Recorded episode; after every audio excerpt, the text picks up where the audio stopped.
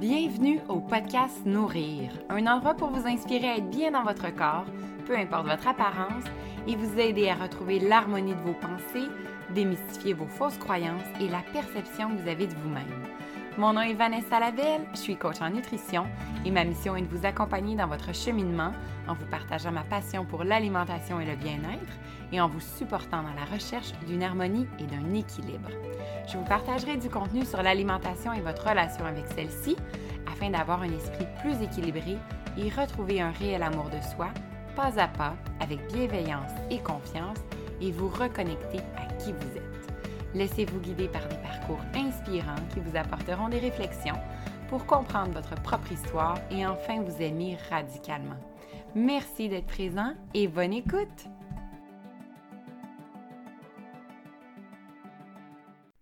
Bonjour tout le monde, bienvenue dans ce deuxième épisode de podcast. Je suis très contente de vous retrouver et surtout de vous présenter la toute première entrevue euh, avec une personne euh, qui a un parcours euh, très différent, qui est une, personne très inspirante dans ma vie et je me suis dit que ça pouvait être le cas dans la vôtre aussi en entendant son parcours et son histoire. C'est une de mes amies et quand j'ai pensé aux invités que j'allais avoir sur ce podcast, j'avais vraiment envie que ce soit la première parce que avec le message qu'elle a à lancer et avec la, la vie qu'elle mène et, son passé euh, qui a été euh, plus difficile, ça me, permettait d'aller dans des aspects justement de la mission de nourrir et qui euh, répondait vraiment au, message que j'avais envie de lancer, d'être bien dans son corps, d'avoir un, esprit aussi plus positif, puis de toujours voir la beauté qui se retrouve devant nous, en fait. Alors, je vous présente l'entrevue aujourd'hui d'Isabelle Ducharme. Isabelle, en fait, son parcours a changé euh, lorsqu'elle avait 22 ans. Elle a eu un grave accident d'auto et elle est devenue tétraplégique. Donc, ça a vraiment changé le cours de sa vie. Et elle nous l'explique en détail pourquoi, comment ça s'est passé et justement la suite de cet accident-là et ce que ça a mené dans sa vie. Euh, elle avait euh, bien sûr un parcours de vie assez défini. Elle était dans l'armée à l'époque. Et bien sûr, tout a changé du jour au lendemain.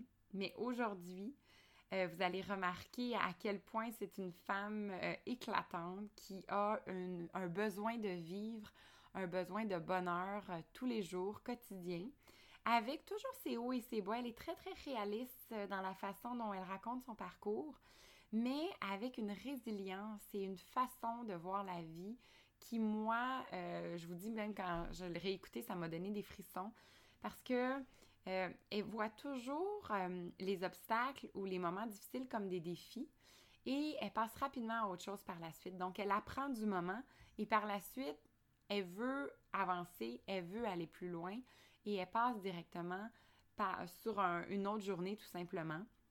Elle le dit elle-même que ça peut être un cliché, mais elle voit toujours le verre à moitié plein. Et c'est ce qui fait que sa vie aujourd'hui est beaucoup plus douce malgré son handicap et lui permet de fonctionner, d'être bien et d'être vraiment heureuse au quotidien. Alors vous allez voir que son histoire est vraiment, euh, elle est vraiment très touchante. Et Isabelle euh, est une personne qui s'implique énormément dans la communauté.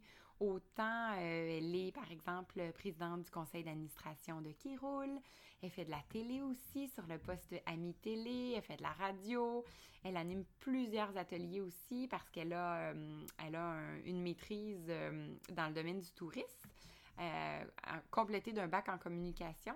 Donc, ça lui permet d'offrir des, des, conférences sur le domaine qui la passionne. Donc, le plus elle peut voyager, le plus elle est heureuse. Et elle voit aussi, elle lance le message au niveau de l'accessibilité aussi. Donc, elle est toujours en analyse de voir est-ce que l'endroit peut être facilitant pour elle et par la suite, comment nous, euh, comme société, on peut aider à l'accessibilité et on peut faire en sorte que ce soit plus facile pour ces gens-là. Et bien sûr, euh, on parle de corps, on parle de, ce changement-là qu'elle a vécu qui est, assez drastique. On ne parle pas d'une prise de poids ou une perte de poids, on parle de perdre des membres qui sont pour nous quelque chose d'acquis. Hein? Je pense que on réalise pas que tous les jours, on a la chance d'avoir nos bras et nos jambes, mais elle, c'est quelque chose qu'elle n'a plus, du moins au niveau de, ses jambes. Au niveau de ses bras, elle peut encore euh, les bouger, mais c'est quand même complexe. Et on, parle de, tous les facteurs de succès qui ont aidé à son rétablissement, qui aident aujourd'hui à, sa vie parce qu'elle habite en appartement euh, de façon autonome. Elle a des préposés qui sont avec elle euh, durant le jour. Elle a aussi un entourage complètement exceptionnel, euh, dont sa maman, qui est vraiment une femme vraiment géniale. Et elle nous parle aussi de l'importance de l'entourage et comment ça peut nous aider à remonter des épreuves aussi difficiles et à vivre un quotidien qui est beaucoup plus sain et qui fait en sorte qu'elle ne se sent pas aussi, euh, aussi différente euh, que si euh, on, peut la regarder aujourd'hui. Ce qui m'a beaucoup touchée aussi de son entrevue et que j'ai gardé en tête pendant plusieurs semaines et encore aujourd'hui, ça, ça, ça, vient me toucher, c'est qu'elle parle du regard qu'elle a de avant l'accident et de son regard difficile, sévère qu'elle avait, de, des photos qu'elle pouvait regarder, et de, la façon dont elle pouvait se juger elle-même. Et aujourd'hui, avec sa grande sérénité et sagesse, elle se dit en fait qu'est-ce qu'elle avait contre son corps, qu'est-ce qu'elle avait contre elle finalement, parce qu'elle se trouve belle, puis elle trouve que elle avait rien à se reprocher ou à, vouloir changer finalement. Et c'est un message, je trouve, qui est très beau parce que probablement que si on se regarde aujourd'hui, on, voit tous nos défauts, on, a de la difficulté à voir euh, la beauté, mais si on pense que dans 20 ans, on va regarder une photo de nous aujourd'hui, puis on va se dire, mais qu'est-ce que j'avais à me reprocher X, Y critères? J'étais parfaite comme j'étais, mais ça va faire 20 ans et ça va être déjà un moment passé. Ça me fait réaliser à quel point, même moi, quand je regarde des photos, quand j'avais 25, 26 ans versus aujourd'hui, il y a une grande différence. Puis à cet âge-là, je m'aimais pas du tout. Et aujourd'hui, je regarde les photos puis je me dis, mais j'étais vraiment belle et je pouvais pas le voir de ces yeux-là. Alors, il faut aujourd'hui que je prenne, moi, le flambeau et je me dise, ben aujourd'hui, il faut que je me trouve belle parce que dans 20 ans, je vais probablement regretter de ne pas l'avoir fait. Et c'est la même chose pour vous. Peu importe nos défauts, peu importe ce qu'on a l'air, c'est tellement important de juste focuser sur notre intérieur, mais notre extérieur aussi de tout ce qui est beau et de tout ce que notre corps nous permet d'accomplir. Et ce message-là revient beaucoup dans l'entrevue parce que pour Isabelle, son corps ne lui permet plus d'accomplir plusieurs choses. Et c'est pour ça qu'il faut en prendre soin de notre côté. Et elle va pouvoir, euh, je pense, vous le témoigner et vous inspirer à peut-être demain matin vous regarder avec un autre regard, avec un regard, euh, comme je le dis souvent, de compassion, de bienveillance et l'accepter de plus en plus. C'est un travail de tous les jours et je pense qu'on peut à chaque jour semer une toute petite graine pour que ce soit de plus en plus facile, puis qu'on ait une espèce de, facilité justement à se regarder, puis se faire un petit clin d'œil, puis continuer notre journée avec le sourire. Alors sans plus tarder, je vous euh, laisse euh, sous la douce voix d'Isabelle et je vous laisse euh, en apprendre plus sur son histoire et sur euh, son, euh, tout son changement de vie qui est très inspirant. Je vous remercie de votre écoute. N'hésitez pas, si ça vous inspire, à le partager, à pouvoir parler de, ce podcast parce que plus, plus de, de gens l'écoutent et plus ça fait, ça fait des changements et ça sème certaines petites graines pour faire en sorte que on a euh, des parcours différents, on apprend à s'aimer euh, différemment aussi. Alors, je vous remercie et je vous souhaite euh, une bonne écoute. Bonjour Isabelle. Bonjour. Je suis très contente de t'avoir avec moi aujourd'hui pour qu'on passe un moment ensemble puis qu'on apprenne ton parcours. Tu es ma première invitée de podcast et c'était hyper important pour moi que ce soit toi parce que tu es une personne euh, qui est très inspirante dans ma vie. Euh, je pourrais en parler euh, plus longuement dans l'introduction, mais je voulais te remercier de prendre le temps que tu nous accordes aujourd'hui pour nous parler de ton parcours. C'est tout un honneur pour moi. Merci. Alors, euh, Isabelle, en fait, nous, on se connaît depuis euh, quand même plusieurs années euh, par une amie en commun, finalement, qui nous a présenté. à l'époque, je travaillais pour une grande organisation en diversité. Puis, si tu te souviens bien, je ne sais pas si tu t'en souviens, la première fois, c'était sur un dossier justement sur, on travaillait sur différents types de diversité, dont la diversité des personnes avec un handicap. Et on s'était rencontrés dans ce cadre-là. Parce que toi, euh, en fait, depuis que tu as, si je ne me trompe pas, dans la vingtaine, hein, que tu 22 es ans. 22 ans, que tu es tétraplégique. Mm-hmm. Alors, euh, sans rentrer dans les détails tout de suite de ton parcours, explique-nous ce que ça veut dire. En fait, tétraplégique, c'est très large comme terme parce que ça veut dire qu'il y a eu une euh, lésion au niveau de la moelle épinière, au niveau cervical. Donc, quand, quand on quand c'est au niveau cervical, c'est tétraplégique. Quand c'est au niveau dorsal, c'est paraplégique. La grande différence entre les deux, c'est que le paraplégique va avoir euh, l'utilisation du haut de son corps de façon normale. Tandis que le tétraplégique, c'est vraiment les quatre membres. Donc, les bras et les jambes sont affectés. Oui. Et il peut y avoir différents niveaux dépendant de la hauteur de la lésion au niveau du cou. Donc, si c'est une vertèbre plus haute, on est plus limité, on a moins de, de, mouvement.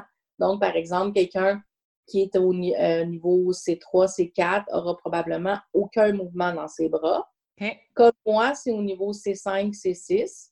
J'ai l'usage partiel de mes bras. Oui. Je ne peux pas élever dans les airs, je peux pas, euh, j'ai pas de tonus pour me pencher, ramasser quelque chose. Euh, quand je veux manger, par exemple, mes doigts ne bougent pas du tout pour tenir la fourchette. Oui. Mais avec un bracelet, oui. je peux prendre la, fourchette et manger. Exact. je vais avoir besoin de quelqu'un pour couper les aliments pour moi ou les faire cuire. Oui, j'ai déjà coupé tes, euh, ton assiette pour que tu puisses manger. Effectivement. Et ça me faisait plaisir parce que ce que j'aime, c'est que justement, tu as appris à vivre avec cet handicap-là et euh, tu n'as plus de gêne justement à demander service, à demander ce que tu as besoin pour fonctionner et que tu puisses faire finalement ce que tu as envie de faire. Mais avec le temps, c'est sûr qu'au début, on ose moins. On voudrait tout faire tout seul. Puis à un certain moment donné, tu te dis, ben, où je m'empêche de vivre, où je m'empêche de faire des choses que je veux faire parce que j'ose pas demander, ou euh, j'essaie de trouver la bonne personne pour m'aider, puis je, demande. Tu sais, il y a des occasions où je me suis retrouvée, par exemple, dans un congrès ou dans une, salle de classe et euh, je suis arrivée avec mon manteau en hiver. Euh, ben, les premières fois, je gardais mon manteau puis je disais pas un mot. à un moment donné, j'ai dit, ben, peut-être que je pourrais trouver la bonne, la, trouver la personne qui a l'air gentille dans la place et aller la voir et dire Excuse-moi, est-ce que tu pourrais m'aider à, à mon manteau puis enlever les manches? Mais oui. Euh, j'ai jamais eu un nom. oui, j'en suis convaincue. Euh, alors, Isabelle, parle-moi de, ton parcours parce que toi, euh, tu n'es pas née comme ça, donc tu es arrivé à un incident majeur dans ta vie. Parle-moi de la Isabelle avant l'accident. Ben, j'ai, je suis une personne qui, euh, qui a été très, très, très, très bien entourée dans ma jeunesse. Euh, ma mère m'a eu euh, et j'ai habité pendant les quatre premières années de ma vie, quatre, cinq premières années de ma vie, chez mes grands-parents. Avec les, les, quelques premières années, il y avait également mon parrain et ma marraine qui habitaient dans la même maison parce que c'était les plus jeunes frères et sœurs de ma mère. J'ai seulement 11 ans de différence avec euh, le plus jeune frère de ma mère. J'ai été vraiment gâtée, là, je peux dire.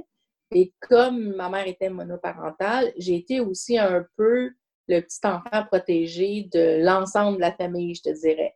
Ma mère a cinq frères et sœurs. j'ai, quand même été bien choyée pour ça. Euh, quand on est parti de chez mes grands-parents, on est parti en appartement et j'ai commencé l'école. Et euh, à l'âge de 7 ans, ma mère a rencontré euh, mon beau-père. À, l'âge de, de 5 ans, ma mère a rencontré mon beau-père. Puis à 7 ans, j'ai eu euh, le, petit, le petit frère qui est arrivé dans la famille. Mhm. Euh, c'est tout un, comme tout le monde, quand il y a un, enfant qui arrive dans la famille, c'est un mélange de bonheur et de ben j'ai perdu ma place euh, de, de, d'unique enfant. Ben oui.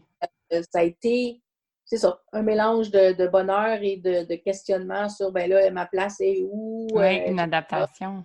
Que malgré le fait que j'étais si bien entourée, que j'étais, j'étais bien aimée, j'étais un enfant extrêmement tranquille. Ma mère a dit euh, tout le temps, euh, t'étais comme sage comme une image. euh, fait j'étais tout mon primaire, même, même jusqu'au primaire, je dirais.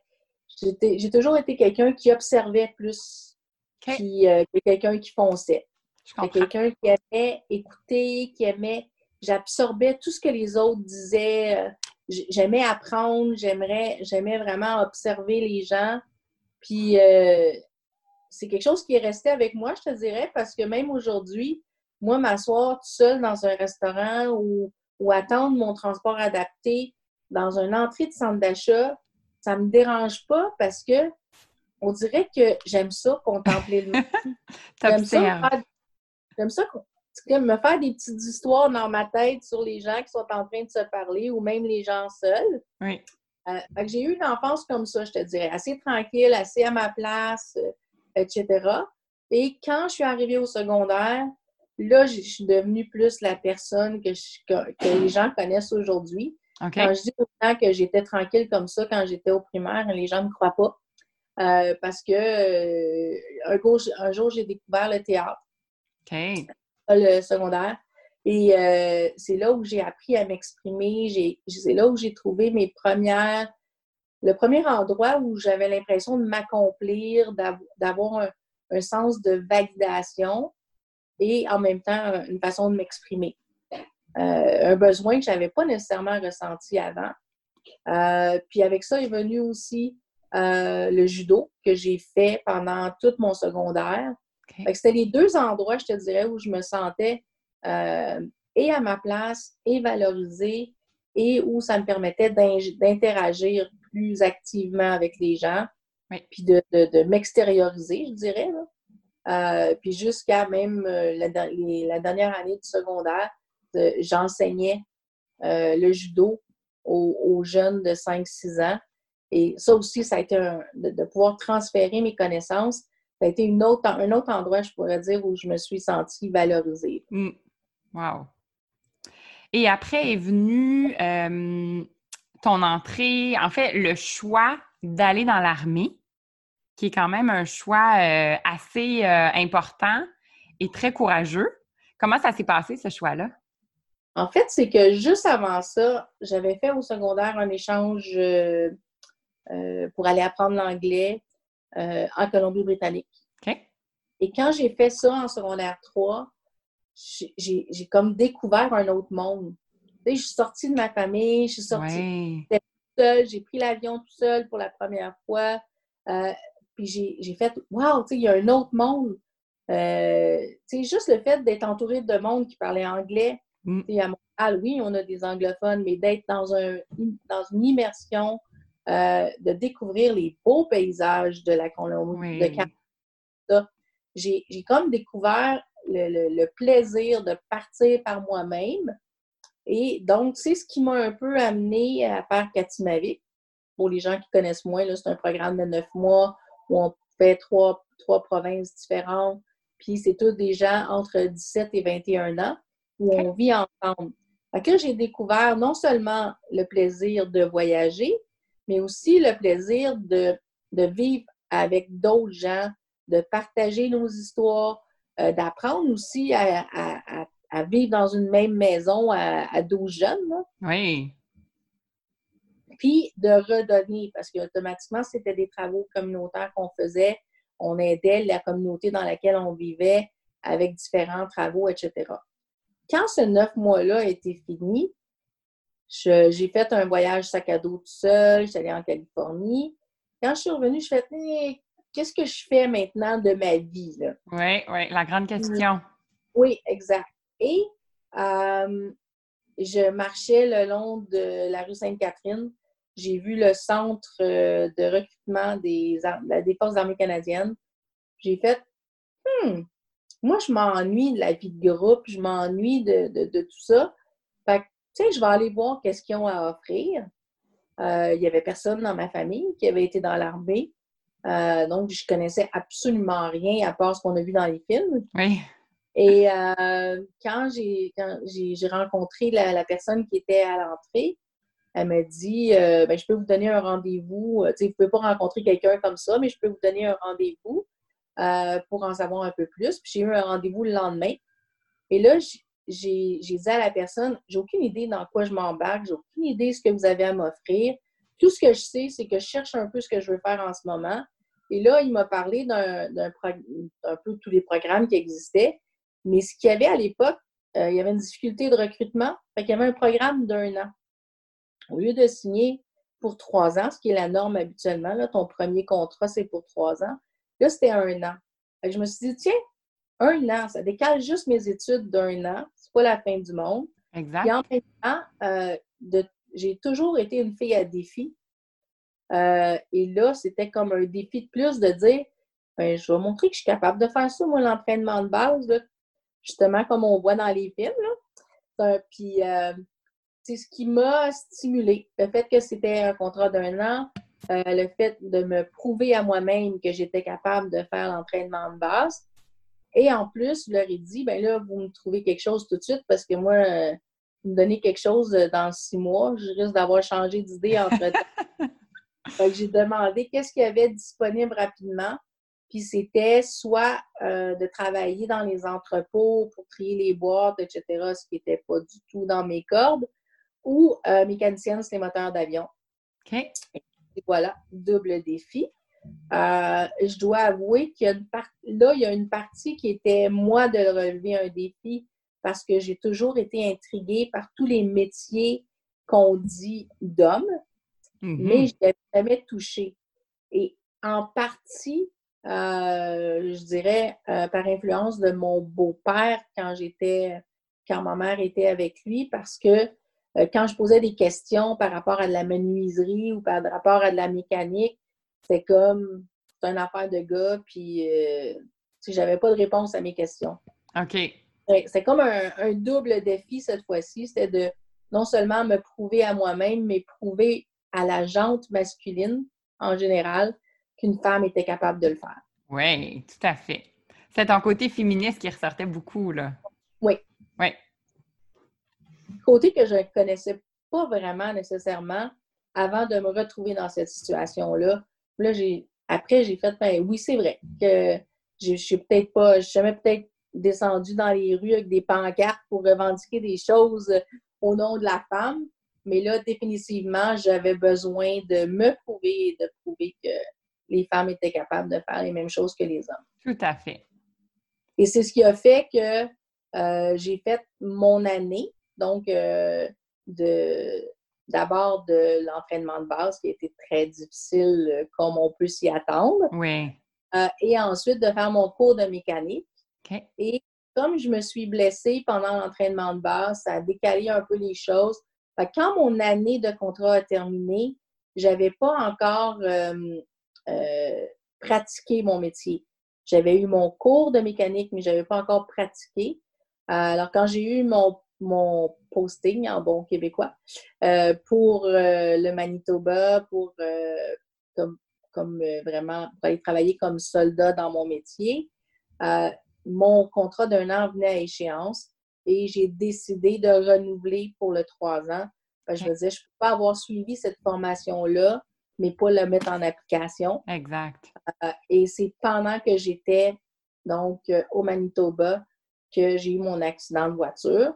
J'imagine que tu aimerais ça, avec ce que je viens de te dire, que je rentre dans l'accident et son impact. Oui, c'est sûr que ce, moment-là, j'imagine que c'est un des moments, ben c'est le moment le plus difficile de ta vie. Oui. Euh, que, tu parles aujourd'hui, euh, selon mon impression, avec beaucoup de, sérénité. Je pense que tu as appris à, le raconter d'une façon très, euh, très saine malgré la difficulté. Euh, donc, euh, oui, c'est sûr qu'on veut, euh, on veut en entendre parler. Bien, en fait, il faut dire que j'étais au Manitoba depuis quand même quelques, deux ans quand j'ai eu l'accident. Ce n'est pas un accident de travail. Mm-hmm. J'étais sur l'autoroute entre la base qui était à peu près à trois quarts d'heure, une heure de Montréal, de, Winnipeg. Euh, donc, j'étais euh, sur l'autoroute entre Winnipeg et la base militaire et j'ai tout simplement voulu éviter quelqu'un qui a mis les freins sur l'autoroute. Euh, donc, on a, pour expliquer rapidement, là, on était sur l'autoroute, on ne pas très vite, on était comme trois, quatre véhicules qui se suivaient. Il y a le véhicule devant moi qui s'est tassé euh, et je l'ai suivi. Mais en, changeant de voie, euh, j'ai mes. À l'époque, c'était des cassettes. Mon étui à cassette qui a tombé du siège. Et je me suis simplement comme un penché de côté pour le ramener sur le siège. Et quand je me suis relevé les yeux, la voiture devant moi avait mis les freins. Ah. Alors, moi, j'ai mis euh, les freins pour l'éviter, mais j'ai aussi donné un coup de roue. Euh, et c'est ce qui a fait que j'ai pris euh, la gravelle, j'ai perdu le contrôle. j'ai dû me fracasser la tête tout de suite sur le volant parce que je me souviens de rien après.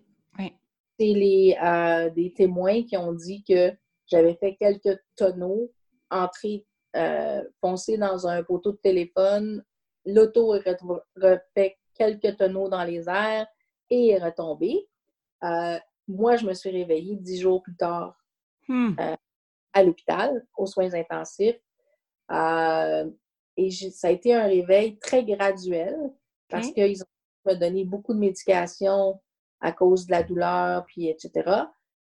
je me souviens tranquillement d'entendre la voix de ma mère, d'entendre la voix de mon père et de ma belle-mère et de me dire, mais qu'est-ce qu'ils font ici? Parce que j'entends, mais je suis pas capable de m'ouvrir les yeux, je suis pas capable de parler, je suis pas capable de bouger. C'est juste un réveil très graduel. Je pourrais pas dire si c'était sur une heure, sur une journée, sur deux jours. Tout ce que je sais, c'est que tranquillement, je me réveillais de plus en plus. Et je, je me disais, mais faut que je leur dise que je les entends. Puis j'essayais de m'ouvrir les yeux, etc. J'essayais de parler, mais j'avais, j'étais intubée. Quand les premières fois que j'ai essayé de parler, tout de suite, une infirmière qui est arrivée qui m'a dit non, madame, vous ne pouvez pas, euh, essayez pas de parler. Vous avez un tube pour vous permettre de respirer. Tant que vous l'avez, vous ne pouvez pas parler.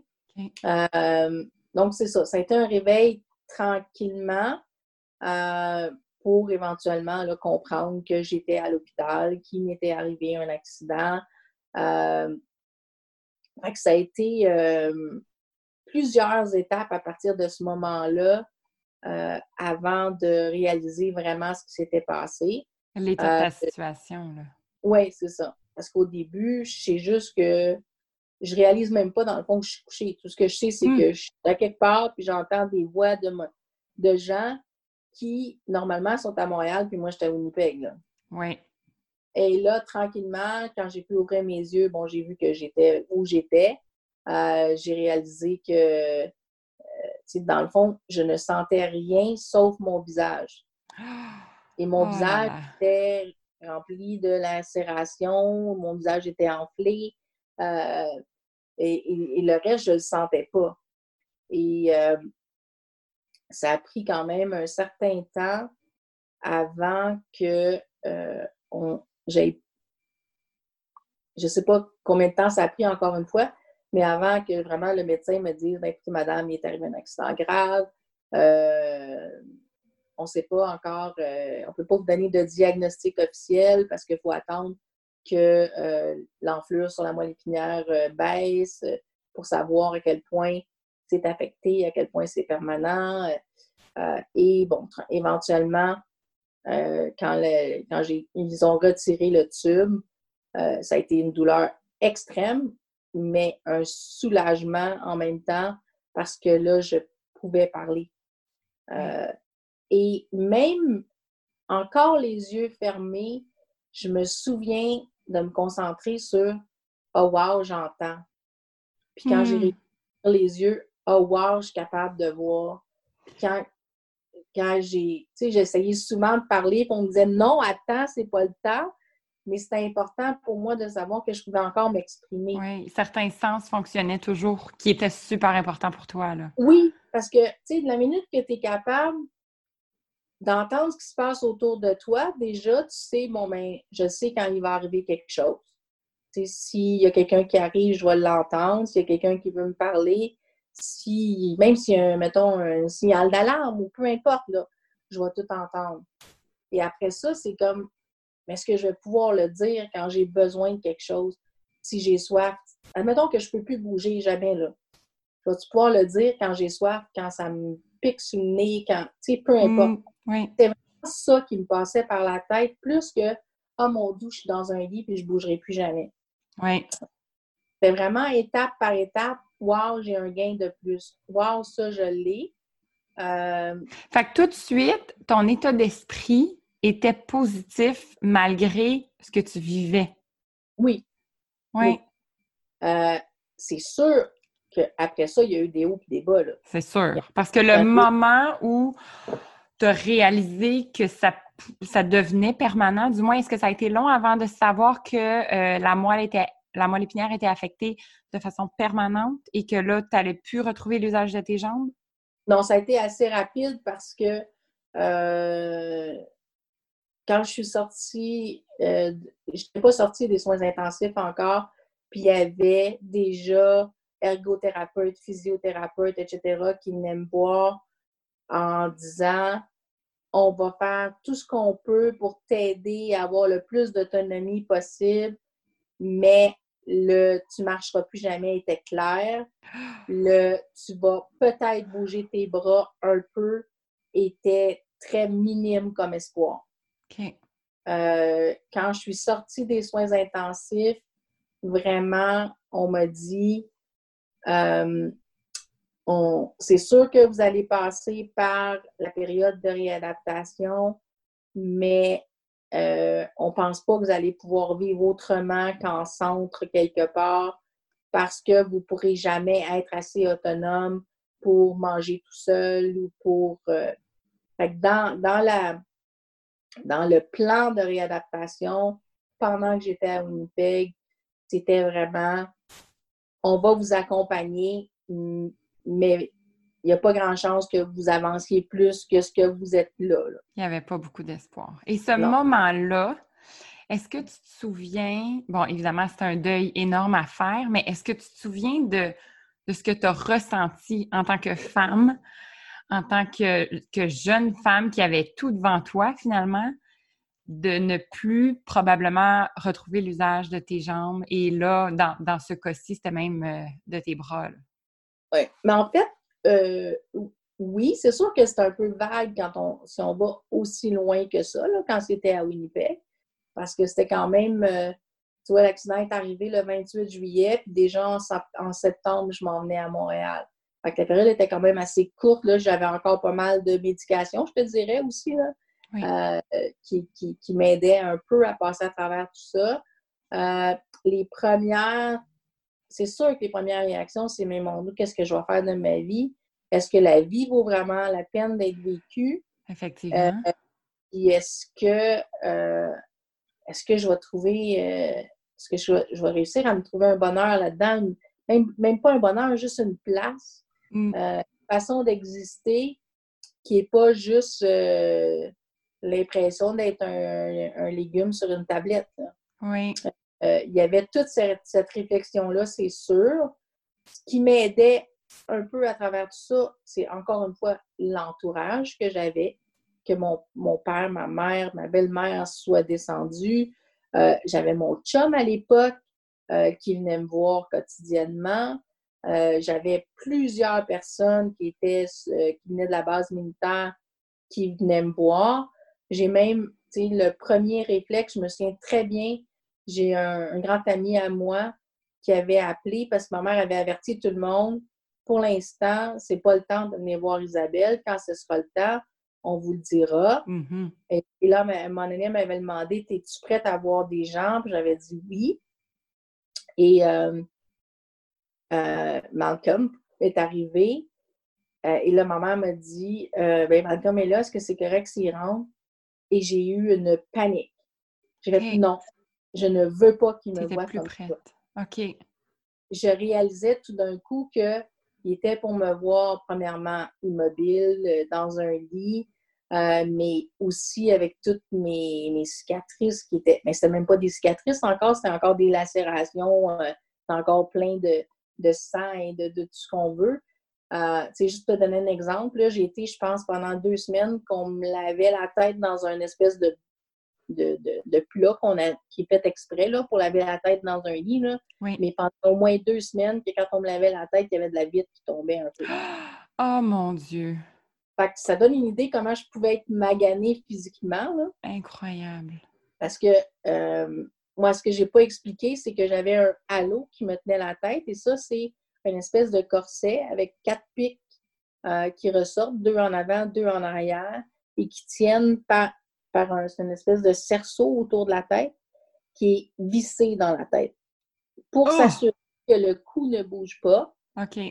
Pour euh, que la, la, blessure se guérisse. De...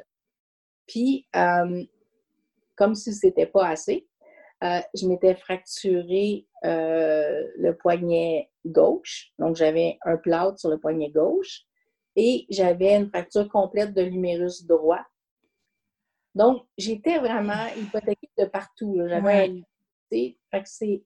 c'est quand je me suis sentie prête, euh, je, pense psychologiquement, à voir des gens quand la personne était à la porte, là, j'étais comme, je suis pas prête à ce qu'il me voit physiquement comme ça. Mm. J'ai l'énergie pour le voir, mais, mais, mais je veux pas.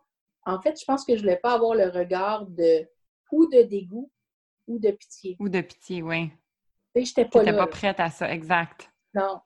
Oui. Puis, euh, je m'en suis voulu euh, après ça parce que je me disais, mais pourquoi j'ai pas réalisé ou pensé à ça?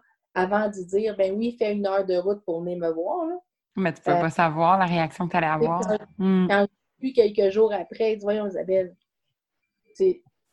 j'aime mieux que tu me l'aies dit que d'être de, rentré dans la chambre, puis qu'après ça, tu as été à l'envers pendant 24, 48 heures ou je sais pas combien de temps, euh, parce que justement, tu n'étais pas prête. Exact. quand je dis que j'étais bien entourée, les gens comprenaient. Oui, quelqu'un d'autre aurait pu être frustré et dire hey, j'ai fait une heure de route, puis là, tout d'un coup, tu veux plus me voir. Mm-hmm. J'ai été vraiment entourée autant au niveau euh, médical, autant au niveau personnel, euh, famille, amis. Euh, ça, ça, ça, a vraiment aidé à bien partir, si on veut, cette nouvelle section de ma vie. et je le dis encore aujourd'hui, à chaque fois que je fais quelque chose, j'ai l'impression que j'ai 100 personnes en arrière de moi qui me disent Vas-y, fonce, on est là. Puis si jamais tu te plantes, ben, saute pas tous en pont, on va être là pour on va te ramasser. Exact. C'est probablement ça qui t'a sauvé d'une certaine façon, cet entourage-là si fort, si euh, advenant pour toi, qui croyait en toi malgré tout ce qui venait de se passer? Oui, oui, mm. je pense énormément. Euh, je te dirais même, c'est sûr que il y, a, les deux aspects aussi. si moi, j'avais été exécrable, si moi, j'avais été... Euh, j'en avais voulu à tout le monde parce que me, je me retrouve en situation de handicap, parce que je peux plus faire les choses que je voulais faire avant, ben c'est sûr que les gens, à un moment donné, seraient venus une ou deux fois, puis à un moment donné, ils auraient fait, ben là, si tu veux pas t'aider ou si tu veux pas, on, on, on, on, peut pas, tu peux pas non plus te, te ruiner la vie à essayer d'aider quelqu'un d'autre qui veut pas s'aider. Tout à fait. Mais qu'est-ce qui te tient dans ce moment-là? Quand tu dis justement que tu avais cette attitude-là de. Tu avais une espèce d'énergie, de positivisme qui, permettait d'y croire finalement, de vouloir continuer, même s'il y a eu, il y a dû avoir des montagnes russes incroyables. Qu'est-ce qui t'amenait cette conviction-là que ça allait, ça allait bien aller, puis tu allais, aller jusqu'au bout? Bien, je pense que la première chose, c'est que, comme je disais, j'étais déjà une personne à défi. Oui. moi, c'était comme un défi de plus. Oui. Euh, mon espèce aussi, je pense, de, de le, le, cliché du verre à moitié vide ou à moitié plein, là. Euh, je sais qu'elle est bien plate, elle est bien répétée, cette phrase-là, mais moi, je la trouve vraie. Mm. Tu sais, euh, quand, comme je disais tantôt, juste de partir, d'être dans mon lit d'hôpital aux soins intensifs, de penser à ce qui me reste plutôt que ce qui me manque. Oui. Euh, c'est un peu la même chose après. sais, bon, OK, je peux plus. Euh, j'ai eu le bonheur quand même euh, que les forces armées me disent ben, mon patron il me dit si jamais tu veux une job, euh, tu peux plus être militaire, mais il y, a beaucoup de civils qui travaillent pour le militaire. Fait que si tu veux une job, tu me dis que ce soit à, à Winnipeg, à Montréal, n'importe où, c'est sûr que je vais te recommander pour avoir une job. Mm. Fait que des belles marques de confiance. Tout à fait. Euh, malgré mes limitations, ils voyaient quand même plein de potentiel encore en moi. C'était beaucoup. Euh, le chum que j'avais à l'époque euh, est venu me rejoindre à Montréal. ça aussi, c'était comme, OK, c'était pas c'était pas, euh, pas juste passager, c'était sérieux pour qu'il décide de venir à Montréal. C'est un anglophone qui parlait pas français, qui venait de, qui venait de l'Ouest. Euh, bon, il est parti après quelques mois parce que moi, j'ai dit, écoute, euh, ça n'a pas de bon sens. C'est quand c'était rendu au mois de novembre, j'étais encore au lit, pas capable de, de, de, me promener en fauteuil roulant encore. puis je le voyais, lui, dépérir parce qu'il avait le même âge que moi il était dans un environnement où il ne comprenait pas la langue. Euh, à un certain moment donné, j'ai dit j'ai l'impression que je suis plus un poids qu'autre chose. Euh, moi, je ne veux pas être la cause de ton malheur. Je ne veux pas que tu restes parce que tu sens que c'est une obligation, euh, parce que tu ne peux pas laisser une personne handicapée. je veux que je veux que tu vives ta vie. Tu es trop jeune pour te. Mm. Et finalement, il est parti.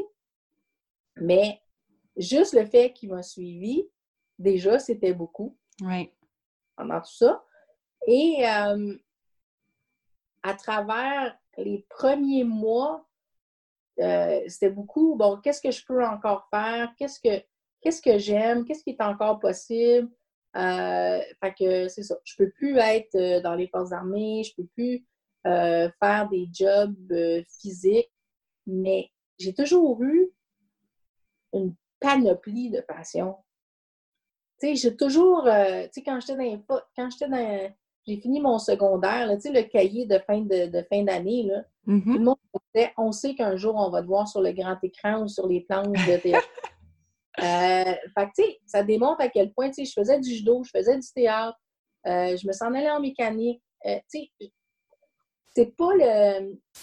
C'est pas les choix qui manquaient. Mm. C'était juste de les voir.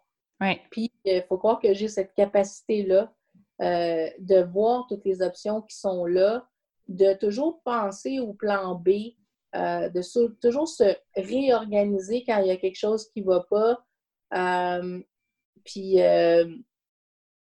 je crois beaucoup, pour Oprah Winfrey, pour ne pas la nommer, mm-hmm. un jour a dit, puis après ça, je l'ai entendu ailleurs aussi, là, mais l'importance euh, d'aller se coucher puis de penser à des au moins trois choses positives qui sont passées dans la journée. Oui, trois ben, moments de gratitude.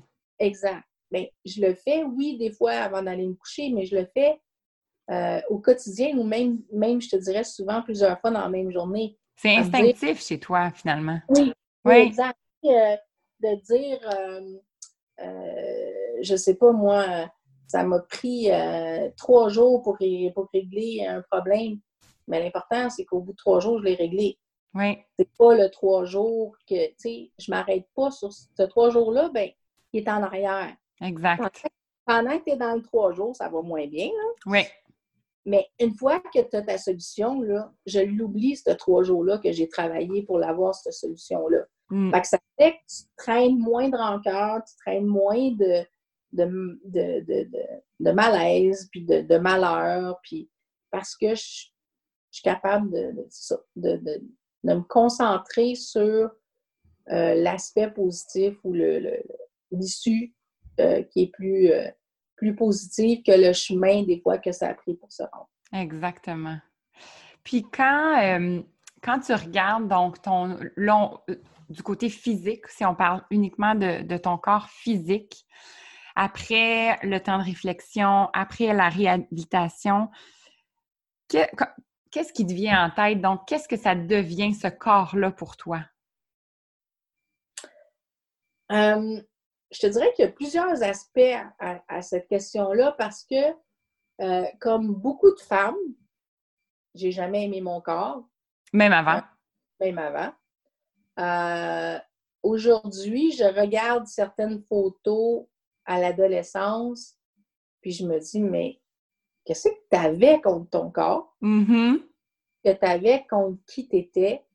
Euh, j'ai toujours été quelqu'un qui aime être, euh, être coquette, qui aime être. tu sais, il y a des gens qui, qui, me, disaient des fois Ouais, mais on s'en fout de ce que les autres y pensent. Puis effectivement, c'est pas pour les autres, c'est pour moi. Moi, j'aime ça, euh, euh, j'aimais ça avoir, mettons, la boule d'oreille puis euh, des bas de la même couleur.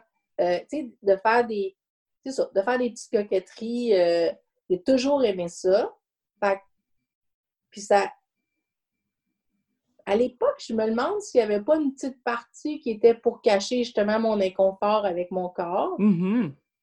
Mais euh, en même temps, euh, je me dis c'était aussi une façon de, me sentir juste bien. C'était pas, pas juste me cacher, c'était me sentir bien avec moi. Euh, quand j'ai eu mon accident, je suis passée de 125 livres à 85 livres, juste à cause du choc. Oui d'un coup. Là, là, je m'aimais pas. Oui, je peux comprendre. J'ai été même pendant plusieurs semaines, si c'est pas mois, avant d'accepter de me regarder dans un miroir.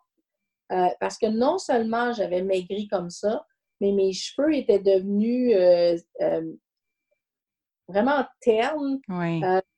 à cause de la médication, j'avais des, des, des, gros problèmes d'acné. OK que ça a été très, très, très difficile pour moi de, dire est-ce que je vais est-ce que je vais rester comme ça? Est-ce que c'est. Pendant une grande période, j'ai refusé de me regarder. ce qui est euh, surprenant avec ça, c'est que c'est vraiment, malgré tout ce qui se passait dans ton corps, la féminité, puis le besoin euh, de ta beauté mm-hmm. physique, tu vois, il n'y avait même plus de lien avec tes jambes et tes bras. C'était vraiment ton, ton, corps physique, euh, ton, poids qui revient euh, souvent quand, on parle de, corps physique puis de beauté, euh, même si ça n'a souvent pas nécessairement de lien avec vraiment ce qu'on ce qu'on devrait ressentir et comment on devrait, se percevoir. Puis malgré tout ce que tu vivais, ça ressortait encore. Ça, ça démontre à quel point peu importe les épreuves, c'est tellement fort en nous en fonction de, notre historique, puis de, des messages que la société nous envoie. Mais c'est surprenant de, d'entendre ce, discours-là. Ben, puis je te, remercie de le, partager avec autant de d'aisance puis euh, de nous, de nous en faire part parce que je trouve que ça démontre que c'est naturel puis qu'il faut juste par la suite le constater, l'écouter et de faire en sorte de changer rapidement notre, esprit, notre mindset pour réaliser que finalement, ça peut être plus futile, puis qu'on devrait plutôt se concentrer sur l'intérieur et ce qu'on ressent, mais qui peut quand même avoir des blessures. Tu sais, toi, tu disais, je ne pouvais pas prendre le miroir. Il y a eu un moment, un long, une longue euh, période où tu ne voulais pas te regarder. C'est fort quand même là, comme message. Là. Oui. Oui, puis tu vois, je n'avais pas réalisé euh, effectivement que sais, quand je dis que pour moi, c'était euh, l'important, c'est ce que j'avais, puis pas ce qui me manquait, tout ça, j'avais même pas réalisé quand c'est en le disant là que je réalise Wow, j'étais en pleine réadaptation, j'étais en pleine crise de est-ce que je vais être capable de fonctionner dans la vie, mais j'étais quand même bloquée par l'aspect euh, mmh. euh, visuel ou l'aspect physique de mon corps. Euh, je te dirais que j'ai même. Euh, c'est pas quelque chose que j'ai complètement passé par-dessus. OK. mais c'est sûr que euh, j'ai moins de. moins de. pas de. moins de. Je cherche, je cherche le complexe? Ouais. Tu sais, je, je suis en. J'aime pas le fait que, puisque je suis en fauteuil roulant, que je suis toujours assise, dès que je m'assois, j'ai un ventre. Oui. je déteste ça. Oui. Mais en même temps, je suis très consciente que je suis assise et qu'il n'y a pas grand-chose que je peux faire qui ne sera pas là. c'est, ce qui fait que je m'empêcherai jamais de... Je me cacherai jamais chez nous à cause de ça. Mm-hmm.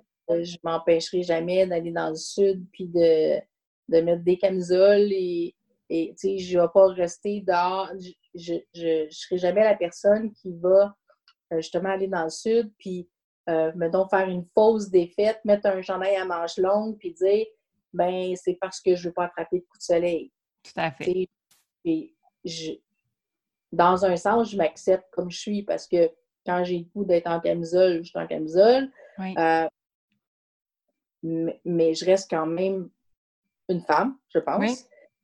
donc, quelqu'un qui, qui, a quand même une préoccupation mais pas au point de, m'empêcher de faire ce que je veux faire ou de m'empêcher de vivre ou de m'empêcher de manger en me disant Ah non, il ne faut pas que je mange parce que je vais avoir un ventre un peu plus gros ou, euh, euh, je vais avoir euh, des, cuisses un peu plus grosses ou peu importe. Mm-hmm. Puis est-ce que, en lien avec tout ça, ta, ta définition, ta perception de la beauté a changé? Qu'est-ce que ça ah! représente aujourd'hui pour toi, la beauté euh, chez la femme, chez, l'humain, en fait?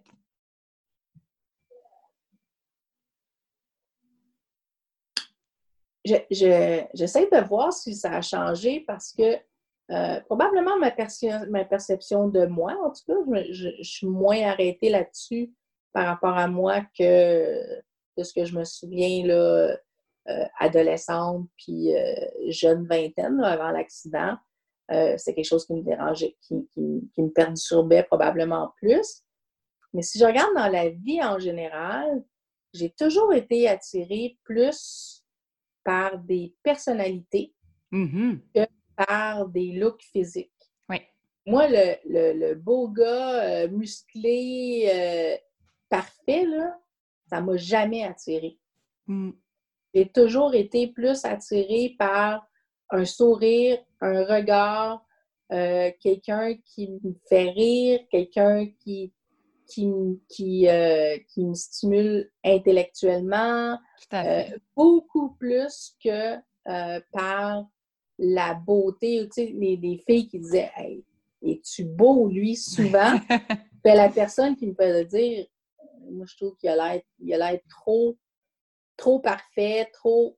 Puis moi, dans ce temps-là, puis j'imagine qu'il y en a des parfaits et gentils, des parfaits et, qui auraient tous les atouts euh, qui, pourraient faire que, je le trouve intéressant.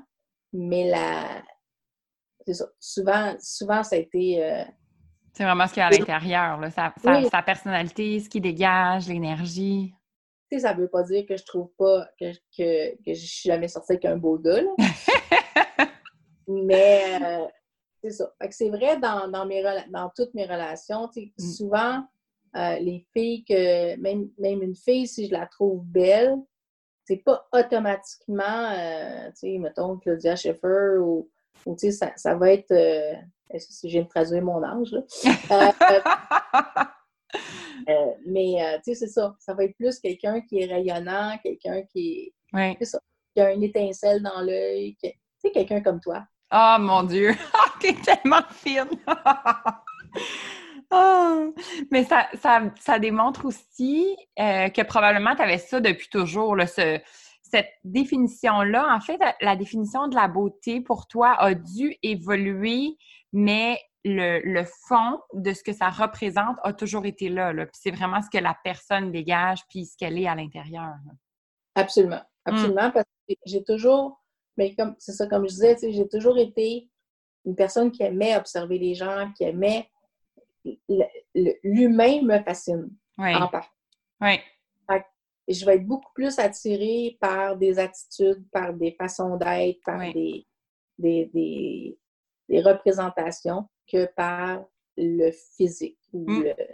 ou est-ce que quel vêtement qu'il porte. oui, exact. Le plus, ce qui est moins. Euh, tout ce qui est artificiel, finalement, n'a pas de n'a pas d'effet sur euh, ce que, ta représentation à toi. Non, puis, tu sais, même. Euh, ma mère a souvent dit quand elle travaillait, puis que j'allais la voir quand j'étais fin secondaire, j'allais la voir sur son lieu de travail. Puis euh, quand je partais, les filles disaient toutes hey, ta fille est tellement bien habillée, elle a tellement de goût. C'était des filles qui s'habillaient dans des justement là, des grandes boutiques qui payaient super cher. Moi, je m'habillais dans les friperies puis dans les, dans les petits magasins, puis je me faisais juste des kits avec toutes sortes de choses dépareillées. Mm. Mais j'aimais ça, je m'amusais, puis fait que c'est, ça a toujours été en moi de de de pas aller juste dans le juste dans le paraître ou juste dans le dans l'apparence. Puis dans, tout cet aspect-là, souvent quand on parle de beauté, quand on parle de s'aimer, euh, on parle aussi des autres, hein, du regard que l'autre porte sur nous, de la comparaison aussi qu'on va faire avec les autres. Est-ce que ça, ça a joué? Est-ce que ça a été plus difficile pour toi dans le sens où est-ce que tu as arrêté de te comparer ou il y a encore des moments où tu ressens que tu te compares? Ou par exemple que le regard de l'autre est plus difficile sur ce que tu peux ressentir euh, autour de toi? Euh, encore là, je trouve qu'il y a plusieurs aspects à, la question. Euh, la première chose que j'ai envie de dire, c'est quand j'étais en réadaptation, la fille qui était dans la même chambre que moi, elle est sortie la première. Elle est allée faire une sortie au centre d'achat. Puis quand elle est revenue, elle me dit Isabelle, c'est épouvantable. Je ne veux plus sortir. Euh, tout le monde te regarde quand tu es en fauteuil roulant. Euh, ça n'a pas de bon sens, etc. Moi, j'ai fait ma première sortie, puis j'ai rien vu de ça. OK. J'étais concentrée sur mes affaires. Je voulais, je voulais aller magasiner, chercher je sais plus quoi. C'était là-dessus, j'étais concentrée. Puis je m'en suis jamais rendu compte. C'est quelque chose qui ne m'a pas atteint du tout. Et probablement que oui, il y avait du monde qui m'ont regardé, mais c'est pas quelque chose sur lequel je me suis arrêtée. C'était pas ton état d'esprit, là, du tout. Non. Hmm. Quelques années plus tard, ça m'est arrivé une couple de fois peut-être de remarquer, euh, mais à ce moment-là, je me dis, mon premier réflexe, ça a été, mais c'est la même chose que ce soit une maman avec une poussette ou peu importe il y a quelque chose qui est plus bas. Fait que veux, veux pas, tu le regardes quand tu mm. passes à côté. Mm-hmm. Euh, mettons quelqu'un qui a passé proche de s'enfarger parce qu'il n'avait pas vu que j'étais là. Moi, je l'ai plus pris comme ça. Puis, euh, comme tu sais, j'ai maintenant un bras robotisé sur mon bras. Donc, ça, ça attire l'œil parce qu'il est toujours vers l'avant. Puis, quand je suis allée avec ma préposée qui me connaissait quand même depuis quelques années à New York, il y a euh, quelques années. Euh, on s'est promené dans New York ensemble. Puis euh, moi, je voyais les gratte-ciels, puis je voyais toutes les affaires que je rêvais de voir depuis toujours à New York. Puis j'étais donc heureuse. fin de la première journée, elle dit Isabelle, est-ce que tu réalises à quel point tout le monde se tourne vers toi quand tu passes? Elle dit Je ne sais pas si c'est le bras, je ne sais pas si c'est toi, parce que j'ai toujours des cheveux un peu de couleur, etc. Je ne sais pas si c'est juste le fait que tu es en fauteuil roulant, mais tout le monde se tourne quand tu passes. Mm. Moi, j'avais rien vu de ça de la journée. Puis qui dit pas que c'est pas ton énergie? Parce que les gens peuvent pas te voir en ce moment, mais tu as un, aura magnifique, puis tu as une énergie débordante. Là, sans même parler, on sait que tu es, débordant d'énergie. Fait que ça se peut que ça soit ça aussi. Ça se peut. Je pense que c'est la somme de tout ça mis ensemble. Fait que ça, c'est un des aspects à ta question. Mm-hmm. L'autre que j'ai envie de donner, c'est que depuis un certain, depuis plusieurs années, euh, parce que ça fait quand même 30 ans l'accident, euh, j'ai comme mis, euh, tu sais, les gens me disent, ben, j'ai pas été en couple depuis mon accident. Fait qu'il y a des gens qui me disent, c'est-tu parce que ça t'intéresse pas? C'est vraiment pas ça. Sauf que mes quelques expériences de, où, il y a quelqu'un qui m'a courtisé ou moi j'ai courtisé quelqu'un, euh, ça n'a ça, ça jamais mené nulle part pour des raisons diverses. Mais ce que je me rends surtout compte, c'est que si avant, euh, il y avait des, des, hommes qui passaient à côté de moi sur la rue, ben, euh, ou même dans un party, ou peu importe où, euh, probablement qu'ils se disaient As-tu vu les yeux bleus sur, sur la fille qui, qui, est à côté, ou la fille qui vient de passer, ou peu importe. Mais aujourd'hui, je vois plus dans le regard As-tu vu s'ils ont marqué les yeux bleus ou mm-hmm un commentaire du genre, mais sur la fille qui est en fauteuil roulant. Oui. Le fauteuil roulant prend euh, une grande part dans ce que la personne voit de moi. Oui. Euh, Au premier regard. Oui, c'est ça. Quelqu'un qui ne me connaît pas. Mm-hmm. La plupart des gens, incluant toi dans les premières fois qu'on s'est vu, Tout à fait. mais après cinq minutes à jaser avec toi, on oublie. Exact déplace avec un fauteuil roulant. Oui. Que pour moi, c'est pas le centre de ma vie. Mm-hmm. C'est comme, euh, comme toi, tu parles pas de tes pieds à tous les jours. Ben moi, je parle pas de mon fauteuil roulant ou de ma vie qui est différente parce que je suis en fauteuil roulant tous les jours.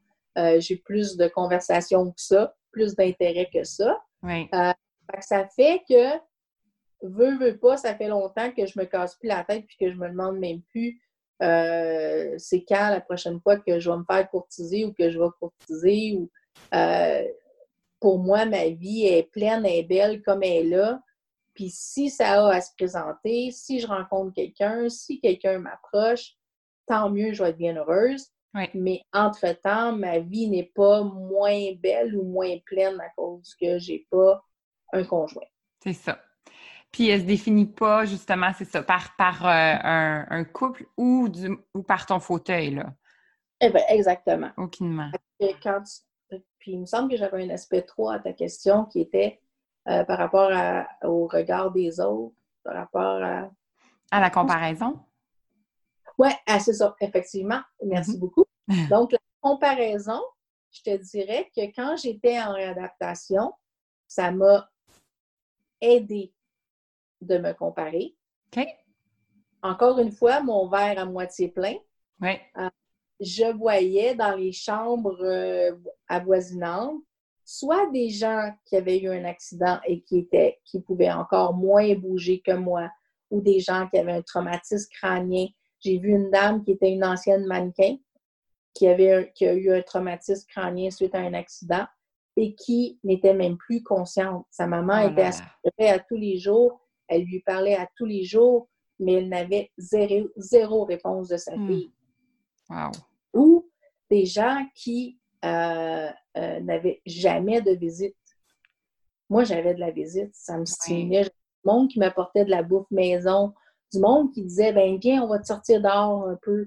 Euh, j'ai mon père qui m'a pris, il y avait un chalet dans ce temps-là, qui m'a pris deux fois le week-end dans son chalet pour un peu me, ressourcer puis repartir pour la réadaptation. Mm-hmm. Euh, quand tu te compares, des fois, euh, tu te dis, mais écoute, il y en a des pires que moi. Oui. Euh, puis, de l'autre côté, il y avait un monsieur paraplégique, donc qui, avait, qui était beaucoup plus fonctionnel que moi. Il pouvait conduire son véhicule, il pouvait tout faire lui-même parce qu'il avait l'usage de ses bras. Et pour lui, sa vie était finie parce qu'il était en fauteuil roulant. Oh là là. Il venait me voir et il me disait Mais Isabelle, comment est-ce que tu fais pour sourire? Comment est-ce que tu fais pour avoir des objectifs quand tu ne tu pourras jamais marcher, tu ne pourras jamais utiliser tes bras complètement, tu vas toujours dépendre des autres. je me suis dit, c'est vraiment, c'est là j'ai vu, mais c'est vraiment dans, entre les deux oreilles.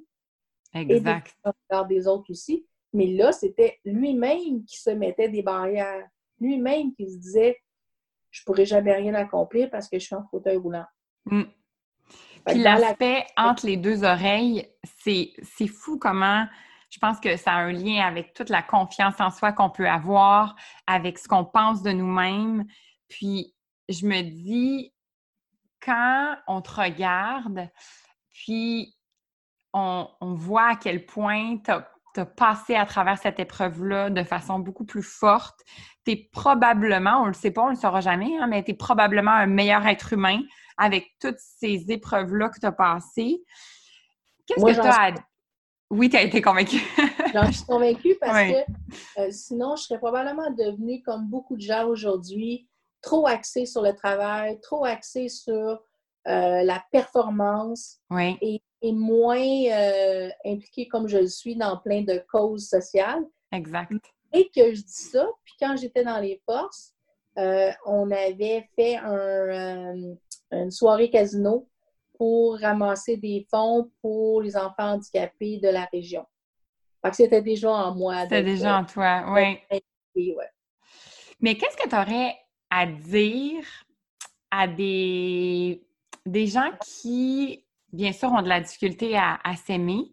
Mm-hmm. Et ma question a deux volets dans le sens où souvent, quand on veut réapprendre à s'aimer, à reprendre le pouvoir de son corps, puis à se le réapproprier pour le trouver beau, peu importe l'apparence qu'il a.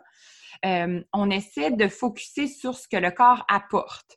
Euh, donc, euh, on a des jambes pour marcher, on a des bras pour bouger, on a un nez pour sentir, des yeux pour voir.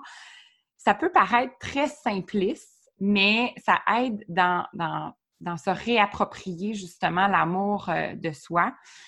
Et toi, le fait justement que certains membres ne fonctionnent plus, est-ce que tu as un message justement à passer à ces gens-là qui sont pas nécessairement en mesure de, prendre conscience de la chance qu'ils ont?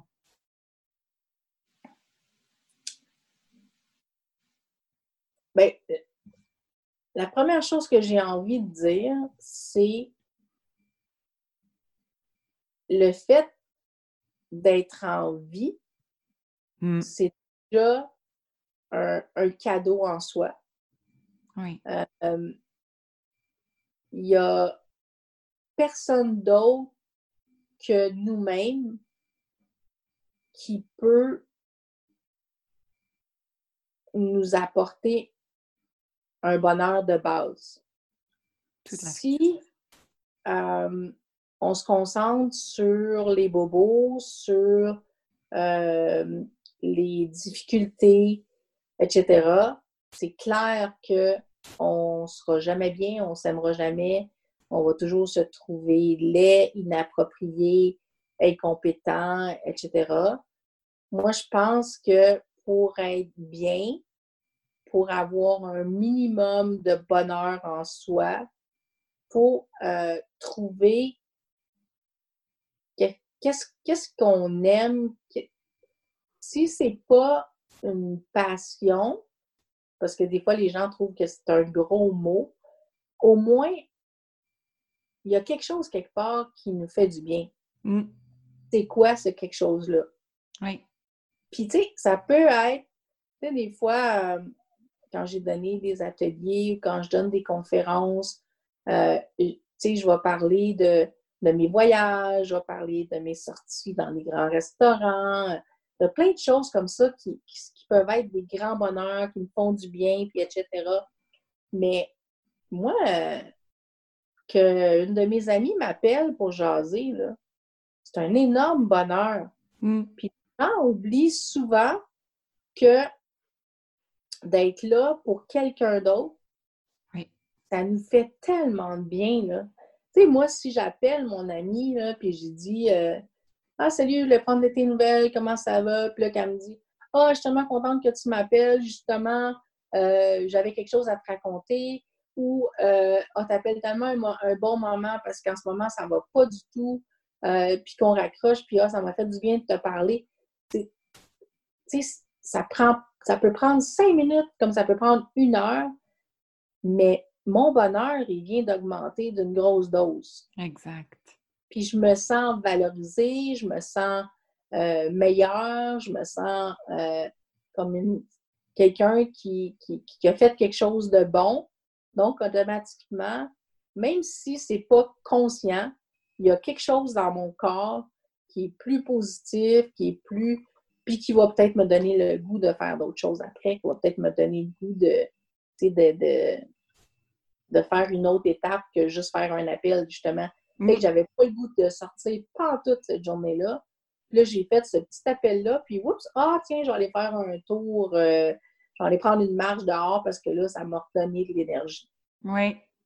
Puis c'est dans la simplicité aussi du geste qui t'amène probablement aussi une plus grande confiance en toi parce que cette confiance-là se bâtit avec les défis qu'on relève, avec les, toutes nos, nos, compétences, nos dons, nos talents, mais les petits bonheurs qui nous réchauffent le cœur font en sorte que de plus en plus, on va apprendre justement à se sentir mieux avec qui on est à l'intérieur et par le fait même à l'extérieur.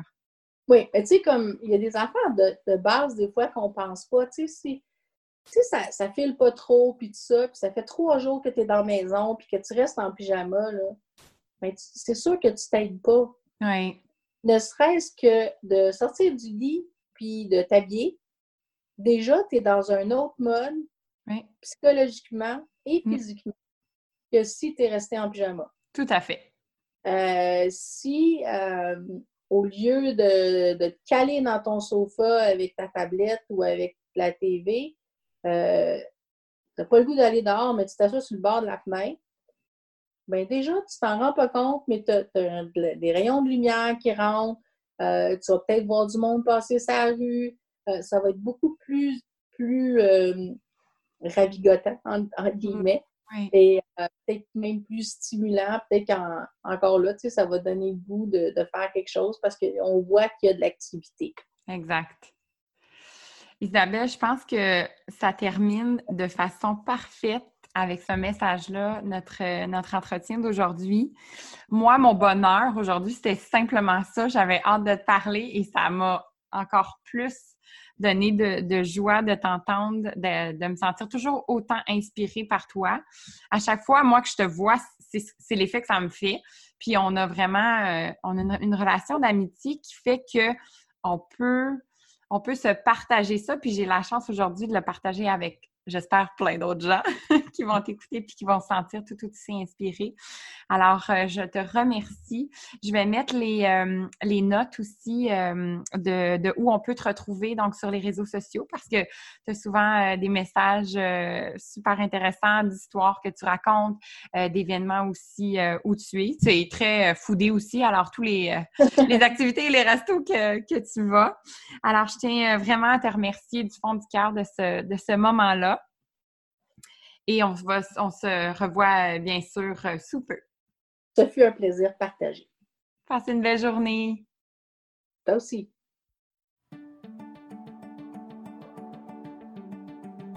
C'est ce qui conclut cet épisode de podcast.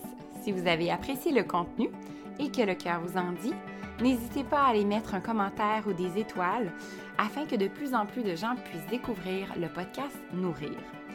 Je vous souhaite de poursuivre votre journée avec beaucoup de douceur et vous remercie de votre écoute. À très bientôt!